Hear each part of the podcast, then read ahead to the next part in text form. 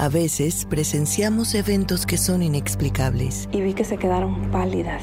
Y yo así les dije, ¿qué pasó? Y vieron a la niña detrás de mí. Acompáñanos cada semana. Te presentamos historias como estas, contadas por gente como nosotros en todo Latinoamérica y el mundo. Testimoniales reales, relatados por la gente que lo vivió en carne propia y juran que realmente ocurrió. Esto sí ocurrió, un podcast que nos hará creer a todos. La ansiedad por lo desconocido. Escuchamos un golpe espantoso, seguido de ruido de cristales. Restos de humanos y de animales. Quiero dormir. Déjenme en paz. Yo le decía que veía un niño en el espejo. El miedo. Esto sí ocurrió. Me voy a acostar en tu cama. Y a la hora que se te aparezca la señora, pellízcame, pellízcame o hazme una seña para que yo la pueda ver. Y entonces me dice, sí, dice, voy a ver si lo puedo hacer. Entonces, ese día, pues ya llegó y definitivamente me, me pellizcó, pero como yo estaba muy alerta a que esto sucediera, inmediatamente abrí los ojos y alcancé a ver, ella me dijo, está arriba, me decía, con la mirada. Volteé y la vi, vi a la señora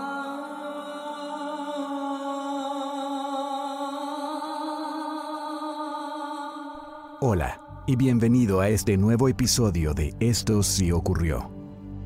Hoy la señora Silvia nos relata lo sucedido en su juventud, cuando vivía en una casa donde los eventos paranormales eran cosa de todos los días.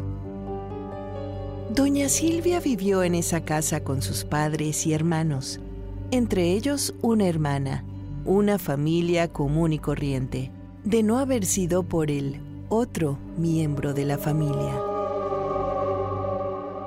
Y de chica viví en una casa que está en San Pedro de los Pinos, en donde tiene mil historias esa casa, porque normalmente, si no es que diario, eh, pasaban eventos muy espectaculares.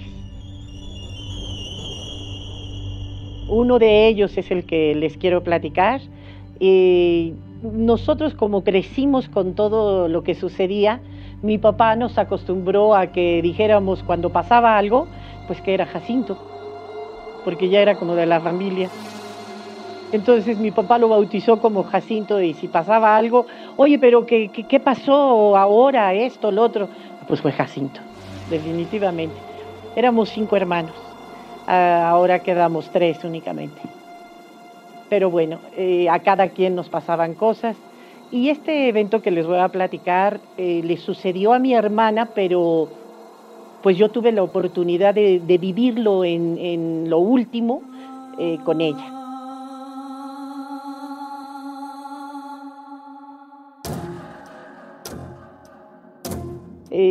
a mi hermana se le aparecía una señora alta, muy delgada, y sabíamos que era muy alta porque únicamente se veía a la altura de donde estaba la, la puerta, se le veían los ojos.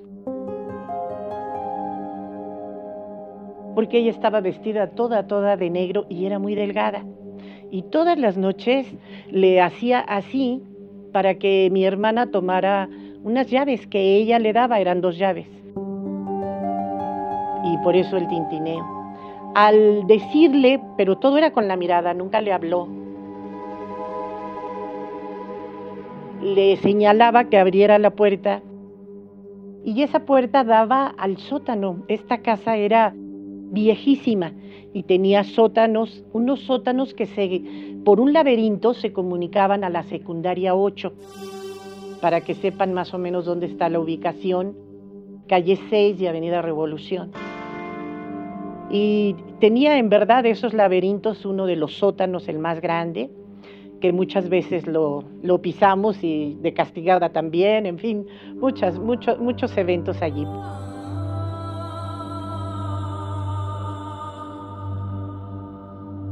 La dama de negro regresa noche tras noche a visitar a Rocío, la hermana de Silvia, haciéndole lo que parece ser una petición. Pero estas espeluznantes apariciones son demasiado aterrorizantes para una adolescente. Esta señora le indicaba que tomara las llaves y que saliera y que bajara al sótano. Pero mi hermana se moría de pavor, de verdad, una cosa impresionante. Y en las noches se ponía a llorar. Entonces amanecía, no había dormido, ella era muy delgada, mi hermana era muy delgada, tal cual le decíamos la flaca en la casa. Entonces este, le decía yo, ¿qué tienes flaquita? ¿Qué te pasa? Y decía, es que esta señora no me deja. Todos los días se me aparece y la veo y yo decía, no, pobre de mi hermana, está loca. Y así, ¿no? Yo decía, sí, sí, está Jacinto y hace cosas, pero al tal grado de, de señalarle y que baje y le decía yo, ¿por qué no tomas las llaves? no, no puedo, no puedo, me deja estática cuando, cuando se me aparece, me da, me da mucho miedo. Y entonces, esto pasó en muchas, muchas ocasiones. Pero mi hermana, pues obviamente se estaba, de hecho, hasta enfermando, porque le daba tanto, tanto pánico. Las visitas diarias de la Dama de Negro a mitad de la noche perturban incesantemente a Rocío. Y aunque Silvia está consciente de que los eventos paranormales en su casa son culpa de Jacinto, no tiene ni idea de lo que está por suceder.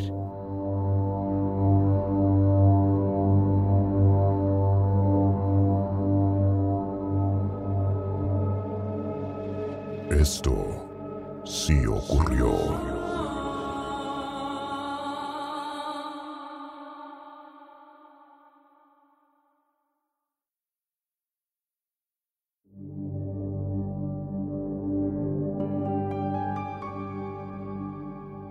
Para Silvia y Rocío vivir en una casa donde se experimentan situaciones paranormales a diario es algo normal.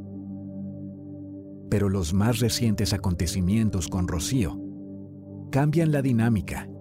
Y Rocío, la hermana de Silvia, le comunica a sus padres lo que está sucediendo. Ellos le creen, pero Silvia, aún con cierto escepticismo sobre esas apariciones en particular, le propone algo mi mamá y mi papá obviamente que, le creían mucho más que yo, pero un día le dije, oye, me voy a acostar en tu cama. Y a la hora que se te aparezca la señora, pellízcame, pellízcame o hazme una seña para que yo la pueda ver. Y entonces me dice, sí, dice, voy a ver si lo puedo hacer. Entonces pues ya llegó.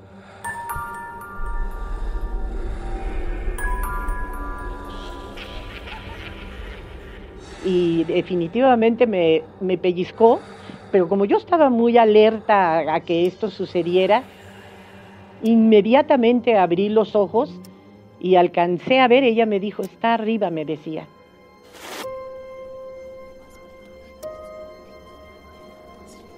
Con la mirada volteé y la vi, vi a la señora, vi la figura, pero le veía yo donde tenía los ojos, cómo extendía el brazo, y era todo hacia mi hermana. Le daba las llaves a mi hermana. Me dio un pánico. Sentí un miedo espantoso, su mirada era penetrante, le brillaban mucho los ojos, de hecho, y el verla tan alta, delgada, eh, toda vestida de negro, confirmé lo que mi hermana vivía. Entonces dije, eh, yo la quería ver, yo quería, de hecho yo quería tomar las llaves, pero no pude. no pude porque el miedo me, dominó totalmente. Entonces, eh, yo lo único que dije fue, si necesitas algo, haznoslo saber. Fue todo lo que le dije.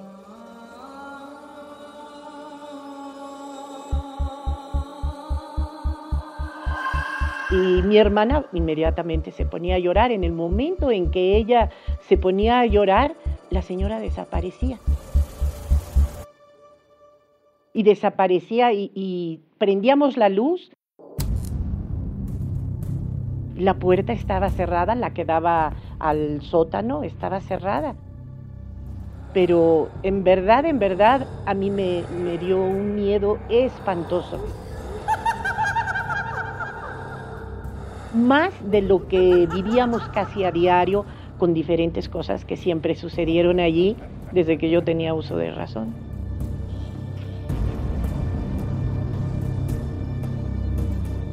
La experiencia de ver a la dama de negro impacta y asusta tanto a Silvia que ella misma, ahora convencida de la verdad de lo que su hermana Rocío experimenta, convence a sus padres de hacer algo para tratar de terminar con estas apariciones, que ahora le quitan el sueño incluso a ella.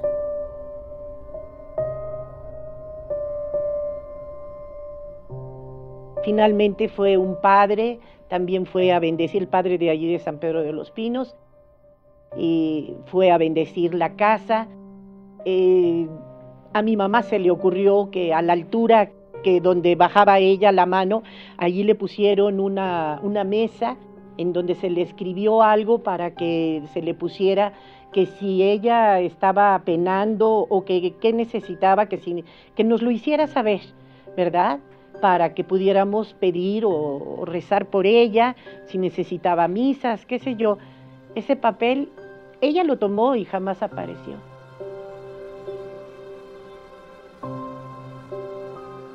Sospechamos por todo lo que nos platicaba mi papá que eh, probablemente le enseñaba el camino para que bajara al sótano y que ahí había, había algo enterrado.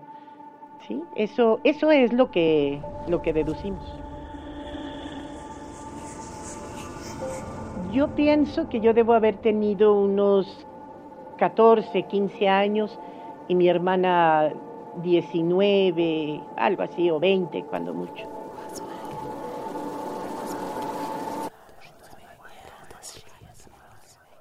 Aunque para muchas personas estos eventos serían consternantes, la familia de doña Silvia empieza poco a poco a acostumbrarse a ellos, y así viven por muchos años más. Incluso su padre intenta descubrir el secreto de la casa con ayuda de miembros de la familia. Siguieron sucediendo diferentes cosas. Este, no, no, no. Siempre pasaba algo y algo fuerte. Eh, en alguna ocasión, como pasaban muchos eventos, eh, mi papá llevó a una medium, eh, este, y ella fue la que le dijo que ahí habían, en la, precisamente en la, donde estaba la mesa de la sala, que allí habían este, velado a una persona que había sufrido mucho, en, exactamente en ese lugar, pero que ella también veía que había cosas inexplicables en el sótano. Es lo que la medium dijo. También era más o menos en esas fechas o un poquito, yo creo que uno o dos años más, eh, mi papá con esa información de la medium eh, llamó a la, a la, familia, bueno, a los hijos, a, este, a unos sobrinos, en fin, y se pusieron a cavar eh, un cuadro bastante, pero bastante grande. Este, para, porque él pensaba que allí podía haber algo. De hecho, mi papá tenía un aparato que era un detector de metales. Entonces él pasó por ahí el aparato y, y ahí indicaba que, que sí, que había algo. Entonces empezaron a cavar, era bastante grande el cuadro, ¿verdad? Y bastante hondo. De hecho, era una, metieron una escalera, no sé si tendría dos metros o tres metros la escalera, no, no, no lo sé, pero para poder seguir cavando tenían que bajar por la escalera. Y en un momento dado, ¿verdad? Que estaban, eh, estaba abajo mi papá, y arriba estaban los hermanos y los sobrinos. Era el, último que iba a subir porque ya habían, habían tocado y había oído que ya era diferente el sonido. Entonces él dijo, es que aquí está. Entonces pues había que, había que volver a bajar el aparato y iban a bajar dos o tres personas más. Y en ese momento, de dónde, no se sabe de dónde, empezaron a aventar piedras y piedras y piedras. Y mi papá se tuvo que subir, pero súper rápido, rapidísimo, porque verdaderamente le dio miedo, pensó, me puedo quedar yo aquí. De eso lo tengo, lo tengo muy, muy grabado.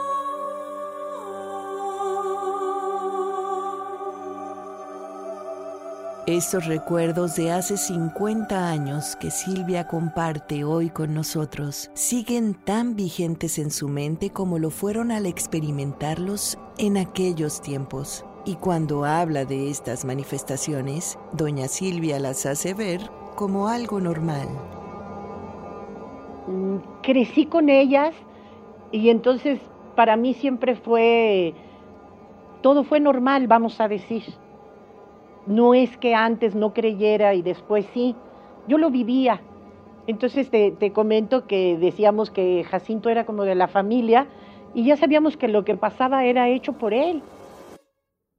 Pero por ponerle así, mi papá le puso así, pero verdaderamente, pues yo creo que era algún alma en pena, o no te sé decir. El hecho de que toda una familia presencie manifestaciones paranormales a diario y llegue al punto de acostumbrarse a ellas llama la atención. ¿Quién sería esa dama vestida de negro que acosaba tanto a la hermana de la señora Silvia? ¿Sería un alma en pena buscando ayuda? ¿Sería ella responsable de las actividades paranormales atribuidas a Jacinto? Nunca lo sabremos el testimonio de la señora Silvia se queda con nosotros como prueba de hechos paranormales que trascendieron su dimensión para encontrarnos en la nuestra. ¿Y tú qué piensas? Estamos buscando personas que tengan historias paranormales para compartir con nosotros en nuestro próximo episodio. ¿Tuviste una experiencia con fantasmas, ovnis, criaturas extrañas o cualquier otra cosa que no puedas explicar? Queremos escucharlo.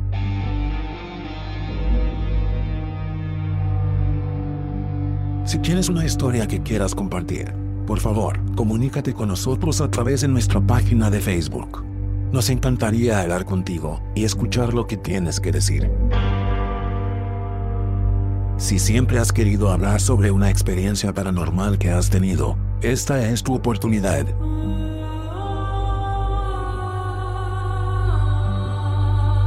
Comparte tus historias con nosotros y tendrás la oportunidad de formar parte de un episodio futuro de Esto sí ocurrió.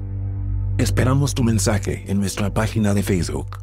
Gracias y te esperamos en el próximo episodio de Esto sí ocurrió. A veces presenciamos eventos que son inexplicables. Y vi que se quedaron pálidas. Y yo así les dije, ¿qué pasó? Y vieron a la niña detrás de mí. Acompáñanos cada semana. Te presentamos historias como estas, contadas por gente como nosotros en todo Latinoamérica y el mundo. Testimoniales reales, relatados por la gente que lo vivió en carne propia y juran que realmente ocurrió. Esto sí ocurrió, un podcast que nos hará creer a todos.